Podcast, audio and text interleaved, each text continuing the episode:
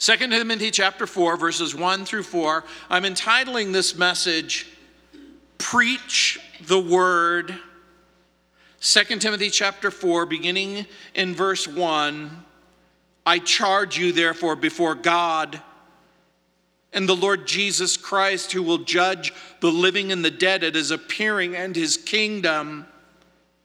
Preach the word, be ready in season and out of season, convince, rebuke, exhort with all long suffering and teaching. For the time will come when they will not endure sound doctrine, but according to their own desires, because they have itching ears, they will heap up for themselves teachers, and they will turn their ears away from the truth and be it turned aside to fables. Those of you who have been studying along with us, you understand the letter contains urgent charges that Paul gives to his young protege, Timothy. One leader is passing the torch. One leader is passing vital instructions to a brand new leader. Paul has urged Timothy to endure abuse for the sake of the gospel in chapter 1, verses 6 through 12. Hold fast to Jesus in chapter 1, verse 13 through 18. Be strong in the Lord Jesus in chapter 2, verses 1 through 7. Remember, remember that Jesus is risen, resurrected from the dead in chapter 2, verses 8 through 13. Remind the church about the dangers of false teachers, false doctrines, departing from the foundations that have been given in chapter 2, verses 14 through 21. Flee youthful lust, follow after the Lord in chapter 2, verses 22 through 26. As we fast forward through chapters 3, in this chapter, in chapter 4, it contains final charges Preach the word in verses 1 through 4. Re- reach the world in verse 5. We might think about this chapter as farewell instructions, farewell warnings to Timothy and to the church. Paul's ministry to the churches has been fruitful, but it hasn't been without difficulty. Paul is going to give a final testimony in verses 6 through 8. He's going to make a final request in verses 9 and 11 and 13. He's going to communicate a final sorrow in verses 10 and 16. Demas has forsaken him. Many of Paul's Roman friends have forsaken him in verse 16.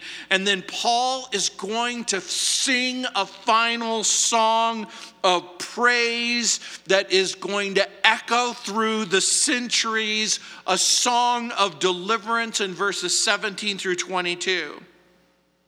Paul has been called by God to preach the word.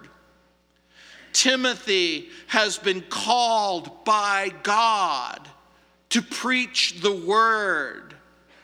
Some of you have been called by God to preach the word, and all of you have been called by God to fulfill the ministry that God has entrusted to you.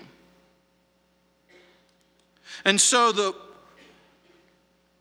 it's I have to state the obvious. I believe that God has called me to preach the word, for Jonathan to preach the word.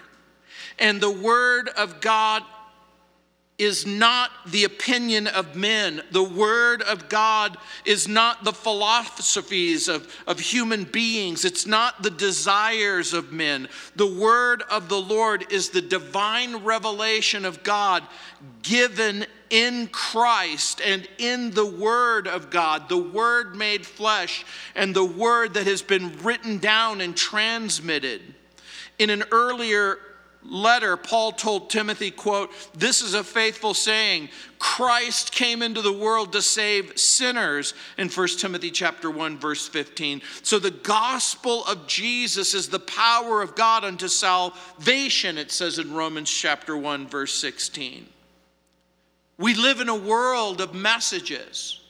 The world is going to inundate you with signs and messages invitations on any given day, you're going to be asked to believe something, to buy something, to maybe be something different.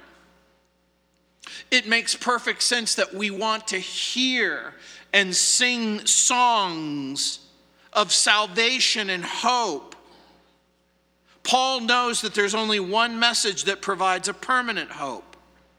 There's only one message that provides a lasting hope, an eternal hope. In the last section, Paul reminded Timothy just earlier in chapter 3, Paul said, for all scripture is given by inspiration of God, is profitable for doctrine, for reproof, for correction, for instruction in righteousness, that the man of God may be complete, thoroughly equipped for every good work in chapter 3, verses 16 through 17. I want to just backtrack just for a moment.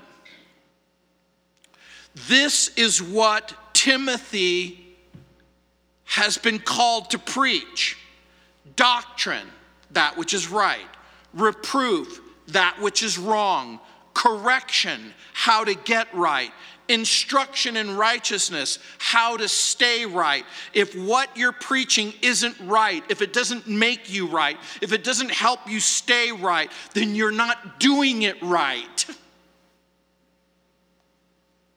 And so Paul launches and says, Preach the word. Preach the word. Preach the word because Jesus is watching. Look at verse 1.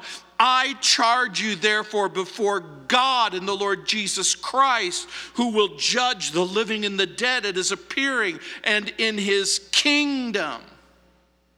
For those of you who are familiar with the Bible, the New Testament, or you were with us when we were teaching through 1 Timothy, these words sound very familiar. It's almost as you've heard them before, and it's because it's in 1 Timothy chapter 5, verse 21. Paul uses almost the exact same language, quote, I charge you before God and the Lord Jesus Christ and the elect angels that you observe these things without prejudice and do nothing from partiality. So, Paul is calling on the Lord Himself to be a judge concerning what He's about to say. In this verse, he is adding references to judgment and to Jesus' return. And I'm going to suggest something to you. Could it be, because what we learn later on in the chapter, could it be that Paul's own nearing death? Is it, could it be that Paul's understanding and awareness of where he's at and what he's doing, his own circumstances in ministry, his own death is causing his thoughts to now, like a laser, focus on the coming of Christ, focus on the fact that the, the sense of urgency that Jesus is coming back. Jesus is coming back. And because Jesus is coming back, there's this sense of urgency. And that, by the way, is one of the words that we would use to describe preaching. Preaching requires urgency. And so, urgency requires focus. And so Paul says, number one, the Lord Jesus, who will one day judge the living and the dead. That is, think for a moment. Jesus is going to return. Jesus is going to return. And let's make this personal just for a moment. We're going to put ourselves in Paul's place, we're putting ourselves in the writer's place. Jesus is coming back. Jesus is coming back. And will he find me preaching the gospel? He's coming back. And I will either be doing what God's called me to do, or I'm not going to be doing what God's called me to do. If I die, Jesus will judge me in part on whether or not I preached or failed to preach the gospel. If Jesus has called me to preach and I failed to preach, he's going to demand an explanation. And if God has called you to preach and you're not preaching, he's going to demand an explanation. And some of you have been called to a unique position. God has called you to a unique and specific ministry ministry. And because He's called you to that unique and specific ministry, He is going to find you either faithfully or unfaithfully fulfilling the ministry that He's entrusted to you. Jesus is going to return in glory. The preacher is called not only to preach, but to be prepared for his coming in glory. The implication, again, being the preacher is either prepared or unprepared, embarrassed and ashamed, or ready to be held accountable for what he has done or for what he has failed to do to be held accountable for the opportunities entrusted the privileges provided. And number two, Jesus is going to return in glory. And number three, he's going to set up that kingdom. And because the preacher, the minister, is going to be a citizen in that future kingdom, his place in the kingdom is in part going to be determined by his faithfulness in this kingdom. And guess what? That also applies to you. You're prepared or you're unprepared. But God hasn't called you to stay here forever. Your citizenship isn't simply here, it's somewhere else. And because God has called you, there's a sense of reminder. And so Paul says, Preach the word in verse 2. Why? God is watching. Why? Jesus is coming. Why? Because Jesus is the judge. Why? Because your service isn't going to go unnoticed. Every preacher, can I be bold?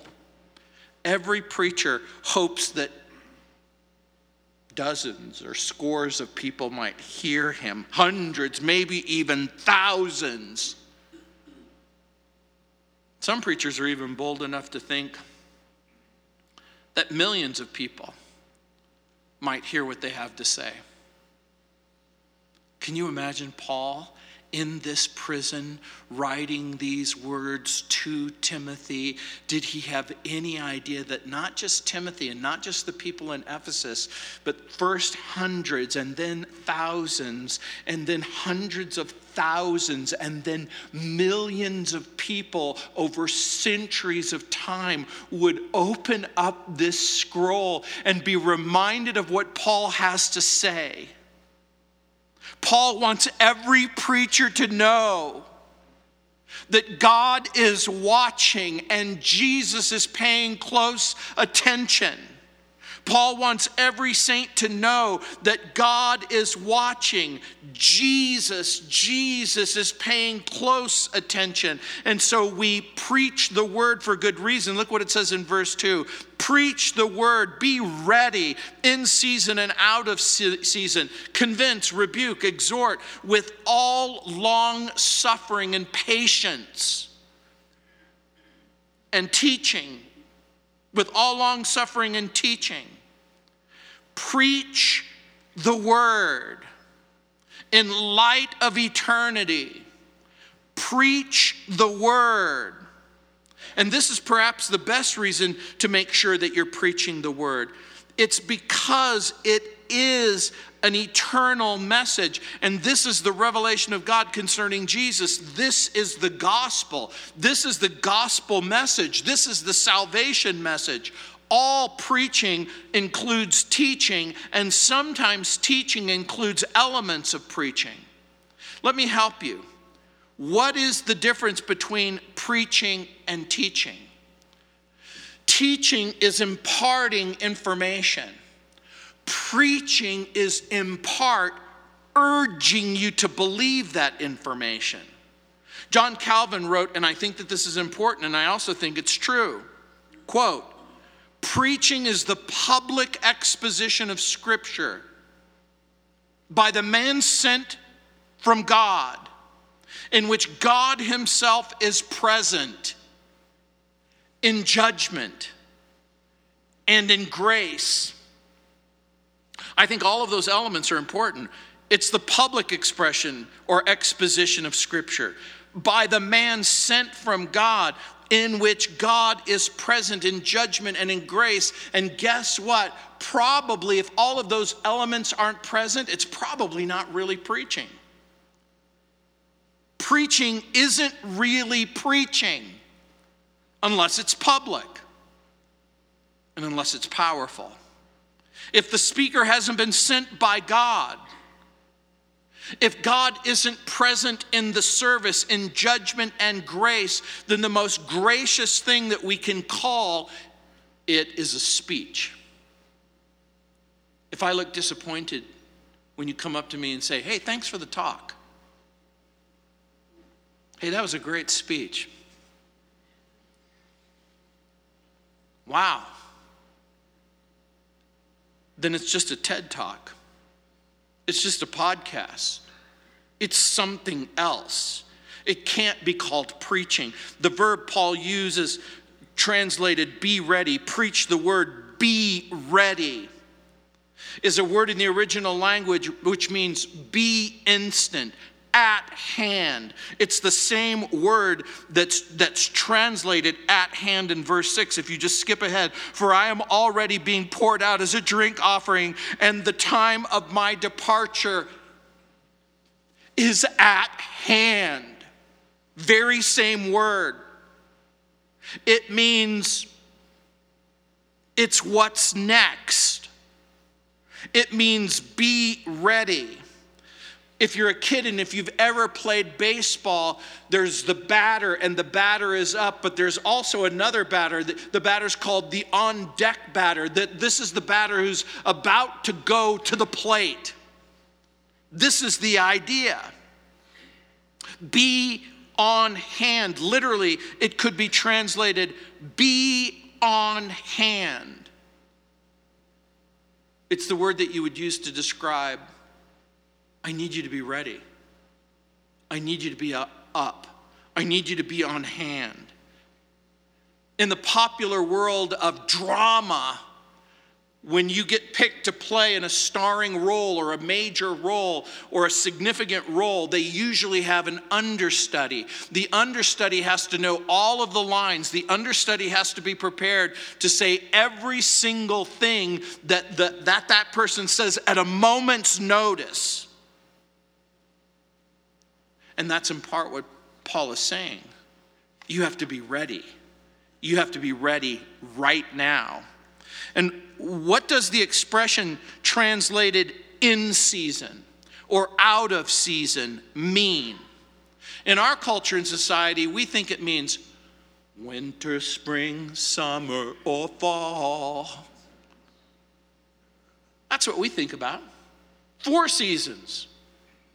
But that's actually probably not the meaning. Here, there are two distinct Greek words, eukairos and akairos. In one sense, both of those words, kairos, is, is has something to do with time, time and space. So, in one sense, it's a reference to time, but in another sense, it's beyond a reference of time to whether or not it's a good time or a bad time. Many times you've come up to me and you said, Is this a good time? Is this a good time? Or is this a bad time? Typically, when I'm getting ready to preach, I need to stay focused. But still, I, I need to be able to respond to you. Imagine we're at a funeral and I'm getting ready to talk at this funeral, and someone says, Hey, could I make an appointment to counsel with you right at this very moment? And I go, You know what? There's a good time for things and there's a bad time for things. Here, what Paul means is whether it's a good time, whether it's a bad time, whether it's an appropriate moment or an inappropriate moment. In other words, part of what Paul is saying is whether it's convenient or not, whether it's welcome or unwelcome, whether it's you're on duty or off duty, whether you're on duty or off duty, you have to seize the opportunity. And if the opportunity doesn't present itself, you have to make the opportunity. And I think that this is something really important because this seems to be what Paul practiced himself and what he preached himself. So when he's saying this, you got to be ready. You got to be in, in season and out of season. If you're arrested, you got to be prepared to share the gospel with the king, with the emperor. You've got to be prepared at that moment to do what God has called you to do. And so, in a very real sense, he's saying you need to be able to take advantage of every situation, make advantages where none exists. No one knew better than Paul that there was a time for bold, passionate, public ministry. And guess what? And then it passes. The opportunity is gone. The sun has gone up, the sun is set. And so, what elements include the urgent proclamation of the gospel? Urgency, boldness, patience, persistence. Timothy's instructed to patiently correct those who are in error, explaining the truth, helping the hearer to understand the truth and accept the truth. So it's not good enough. It's not good enough for the preacher to simply say, Jesus is God. You need to be able to explain how he's God and why he's God. He's God because he has all the attributes of God. Jesus is able to do everything that God can do.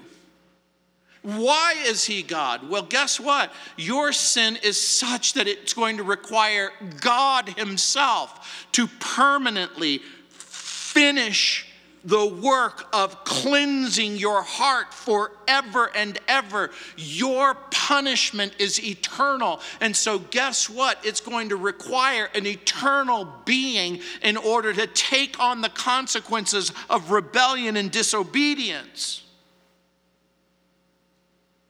This is the meaning of the word convince. It means persuade. And so preaching should be persuasive. It calls for the hearer to make a decision about something.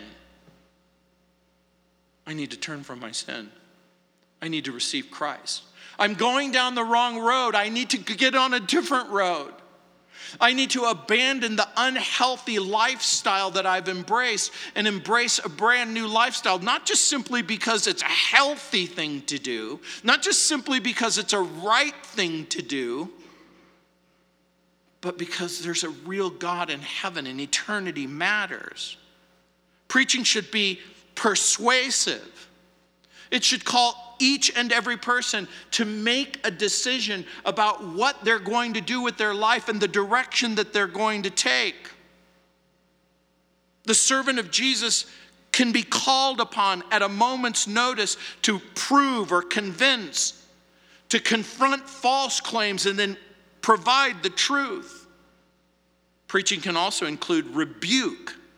That means confront what is false confront what is false and replace it by that which is true. In what sense? For those who are sinning to cease sinning and explain the need for repentance of sin. Why should I give up this unhealthy relationship? Why shouldn't I keep drinking and drugging? Why shouldn't I be unfaithful to my husband or wife? It isn't simply because your family is important and your marriage is important and your life is important. It's because there are eternal consequences for every single choice that you make. That's why. If a preacher neglects or ignores the topic of sin and the need for repentance, it's not really biblical preaching. It might be a great story, it might even be a great so called sermon, but it isn't what the Bible is asking the preacher to do. Because the preacher is supposed to have God's heart on this subject and why it's so important. Preaching includes exhortation. That's why he says exhort. This is a word that's ripe with encouragement. We're to encourage those who have come to faith. We're to encourage those who are growing in their faith in the Lord Jesus Christ. We encourage sinners to believe, and we we encourage saints to keep on keeping on with Jesus. The preacher's job is to say, Yes, yes, you're doing good.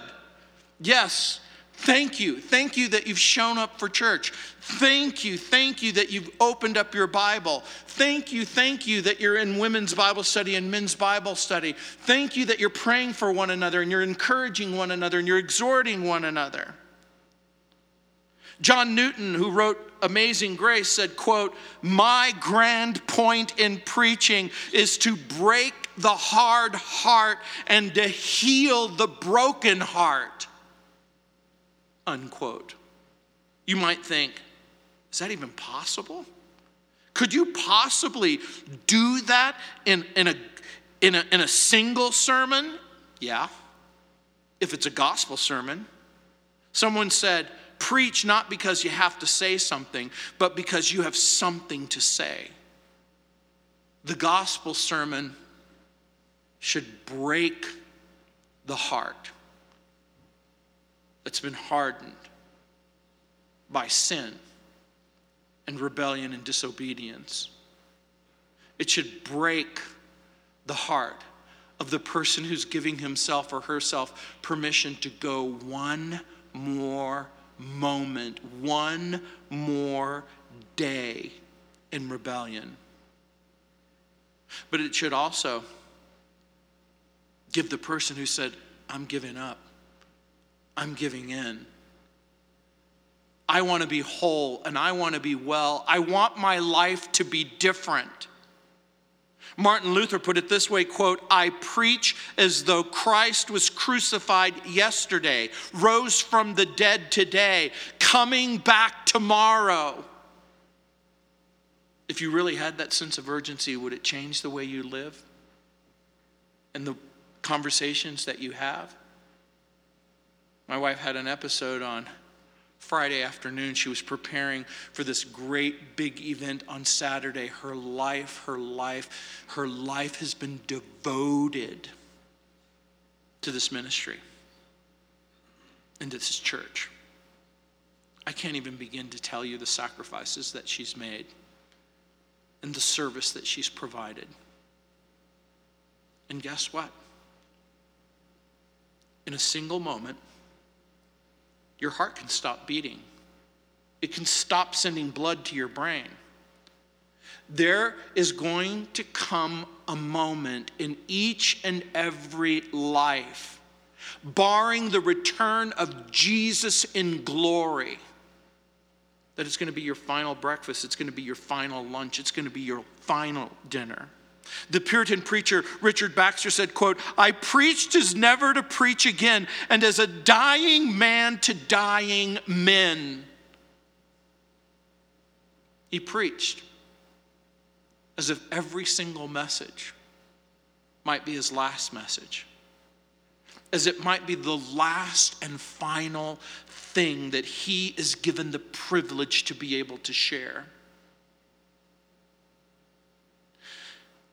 In this passage, Paul is a dying man. That's not hyperbole or exaggeration. When he says in verse 6, For I'm already being poured out as a drink offering, and the time of my departure is at hand. He's not saying it for dramatic effect.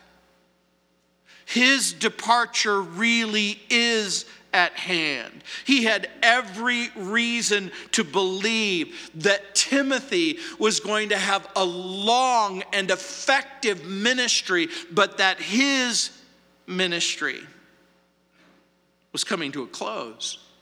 One translation has Paul saying to Timothy, quote, I solemnly urge you to preach the message, insist on proclaiming it, whether it's the, the time is right or not, to convince, repro- reproach, encourage as you teach with all patience with all long suffering or patience. And by the way, patience is the glue. Patience is the glue that connects the pastor to sermon and then the pastor to the people. Patience. Patience is what connects both sinner and saint. And so patience isn't something that you just simply have with the sermon, patience is something that you have to have with the people. The pastor's teaching is based on God's word and sound doctrine, healthy, wholesome teaching. But you have to be patient. The Lord Jesus, in one of his post resurrection appearances, told his disciples that the words which he spoke while he was with them had to be fulfilled, which were written in the law of Moses, the prophets, and the Psalms. In Luke 24 44, in Luke's gospel, it says, He opened their understanding that they might comprehend the scriptures. Then he said to them, Thus it is written, and thus it was necessary for Christ to suffer and to rise. And he said to them, this is written, and thus it is necessary for the Christ to suffer and to rise from the dead on the third day, and that repentance and remission or the forgiveness of sin should be preached in his name to all the nations, beginning in Jerusalem. And you've been witnesses of these things. The Jesus is explaining, Jesus is explaining the meaning of his resurrection let me help you understand how important this is. Jesus is helping his disciples understand the meaning of his resurrection using the scriptures. You should be shocked. The shock should be, well, he's risen from the dead. There he is, a, he's alive right in front of them. He was dead and now he's alive, and he's alive right in front of them. And you might be thinking, he's alive right in front of them. Why would he have to use the scriptures? Because Jesus knew that every preacher in every generation would have to use this book to convince, to persuade.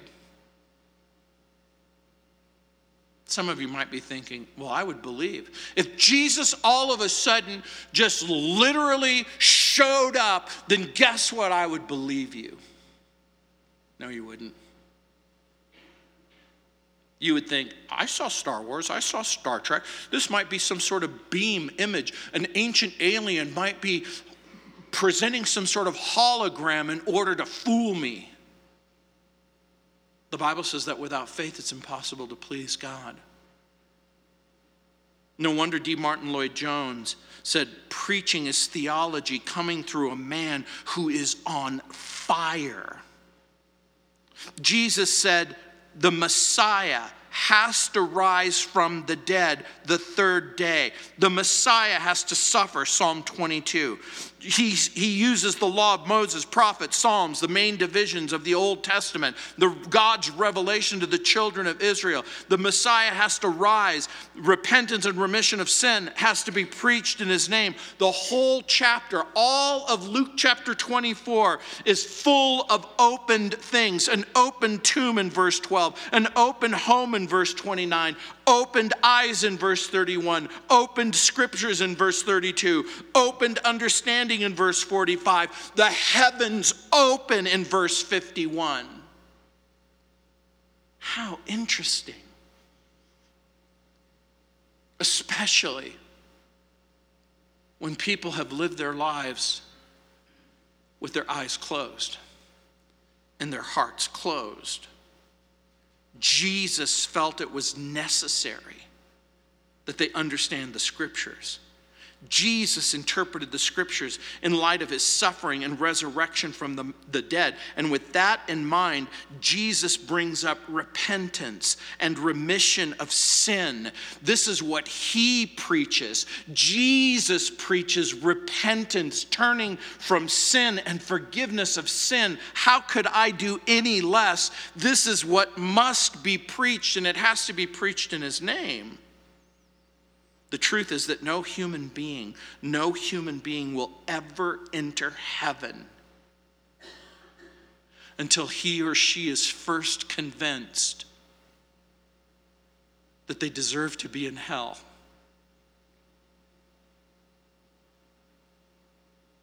I thought that way. I think it's true. But you can't stay there. That's not the final word. I deserve to be in hell, but Jesus is giving me an opportunity to be in heaven. There's something even more. That something more is you mean Jesus loves somebody like me? He's willing to forgive somebody like me?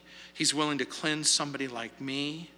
In the past, evangelists like D.L. Moody preach, quote, man is born with his face turned away from God.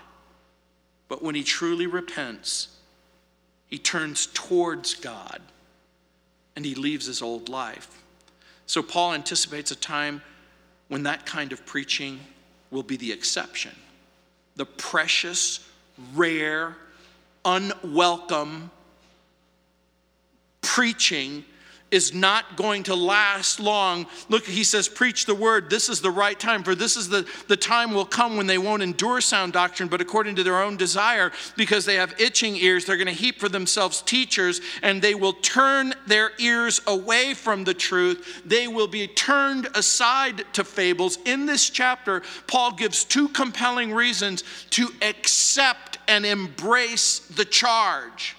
He anticipates a genuine rebellion.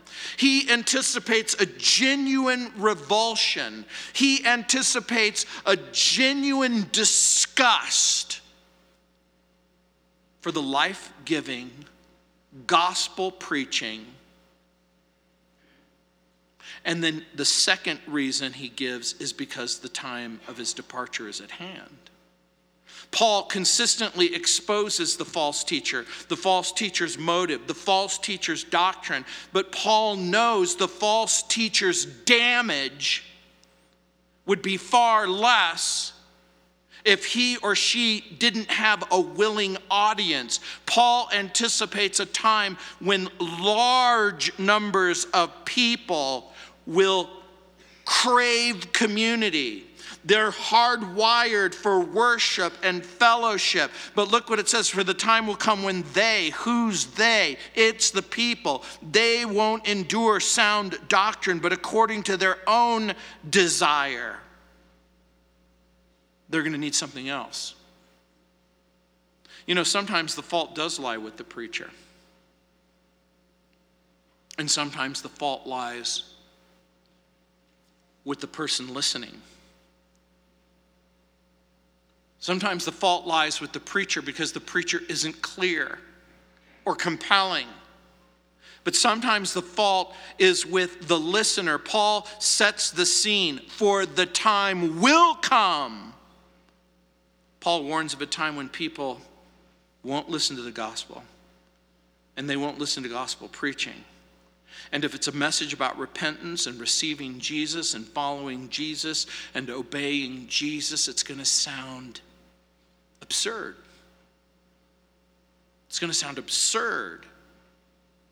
A new generation is going to demand teaching centered around, look what the text says, their own desires. That word desires reflects a kind of selfish lust.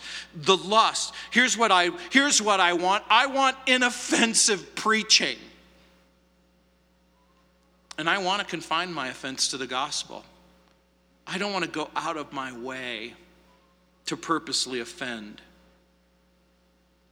The lust for gratifying or novel preaching, inoffensive preaching is easily found by so called preachers who are cowards. They're cowards. They're cowards. They're cowards because they're more concerned about offending you than they are about offending God. And they're cowards because they refuse to bring up the subject of sin. They refuse to bring up the need to repent of sin. Cowards who refuse to defend life. They refuse to defend religious freedom. Cowards who refuse to say plainly that the Bible is true and Jesus is Lord. Cowards who are afraid that you'll take your tithe and your offering and you'll go away until you finally find someone who will say what you're willing to hear. And so, in a very real sense, Paul is pointing out that the people, it's the people, it's the people who are going to demand teachers who will simply allow them to live according to their own desire, that they can satisfy their own craving, that they can do their own thing. Sexual cravings, cravings for recognition and honor, cravings for status and money and possession and image and approval. But sometimes it's even cravings for what you might think are good things. Discipline, control, religion, good works, charity, benevolence but they don't have any appetite at all when you, when you say, sin is a problem. It's a huge problem. You've got to turn from your sin and you've got to turn to the Savior. Human beings loathe honesty about their sin and the solution to the problem of sin. There's nothing intrinsically wrong with personal development. It's not wrong to want to live a better life. It's not wrong to, to be disciplined in your diet. It's not wrong to be charitable. It's not wrong to exercise benevolence. But none of those can ever, ever serve as a serious substitute for the problem of just simply saying, Lord, please forgive my sin because of what Jesus has done on the cross. The new message that the people insist upon has to steer clear from the truth. But guess what? Nature abhors a vacuum, and a fallen nature is no exception. In that dark, empty hole of unfulfilled life, apostate people will rush to hear fables, fiction that expression because they have itching ears is most expressive. The specific word is found only here in the New Testament and only here in this passage. It's a figure of speech that means to scratch that itch, to tickle that fancy. It can mean to look for something that's spicy and juicy. Give me something spicy. Give me something juicy. The preacher talked over my head. The preacher keeps talking about sin. The preacher makes me feel bad. The preacher is judgmental. The preacher is boring. And the message is frightening, terrifying. The preacher relentlessly declares that sin is a problem and left unchecked and ignored, it's going to result in punishment. I think I told you the story about my dentist. I got so frustrated because I have nothing but problems with my mouth. And, and the doctor said, Floss, you have to floss, you have to floss. Which tooth? The one you want to keep. See, you're laughing because it's funny. People shouldn't be that stupid as me. And so the false teachers' strange myths and fables make sense. And so they go somewhere else where they can listen to the fable of evolution where they can listen to the fable that you are the product of unguided, undirected consequences, that the universe and all living things in it are unplanned, unguided, undirected, the fable that human beings are descended from lower life forms, the fable that you really don't matter, that you're just another animal, that God's revelation is not true, the Bible is not true. William MacDonald said, quote, the lust for inoffensive preaching will cause people to turn their ears from truth to myths. He says it's a poor exchange to sacrifice truth for fables. And the historical Jesus and the stubborn truth that he died on the cross for your sins and he rose from the dead will continue to plague the casual person who wonders, it can't possibly be true. The unbeliever says, it can't be true. It can't be true. The make believer says, it might be true. The sincere seeker says, what if it's true? The convinced believer says, oh my Lord, it is true. It is true. Everything that the Bible says about Jesus is true. And therefore, everything that Jesus says about me is true. And that means I'm going to have to be different. I'm going to have to be different. There's got to be something different about my life. Warren Wiersbe told a generation of pastors, quote, a sermon isn't a picture on the wall hanging there for folks to admire. It isn't even a window in the wall, giving people a glimpse of a beautiful life that's beyond their reach. The sermon is a door that opens onto a path that leads the pilgrim into new steps of growth and service to the Lord, unquote.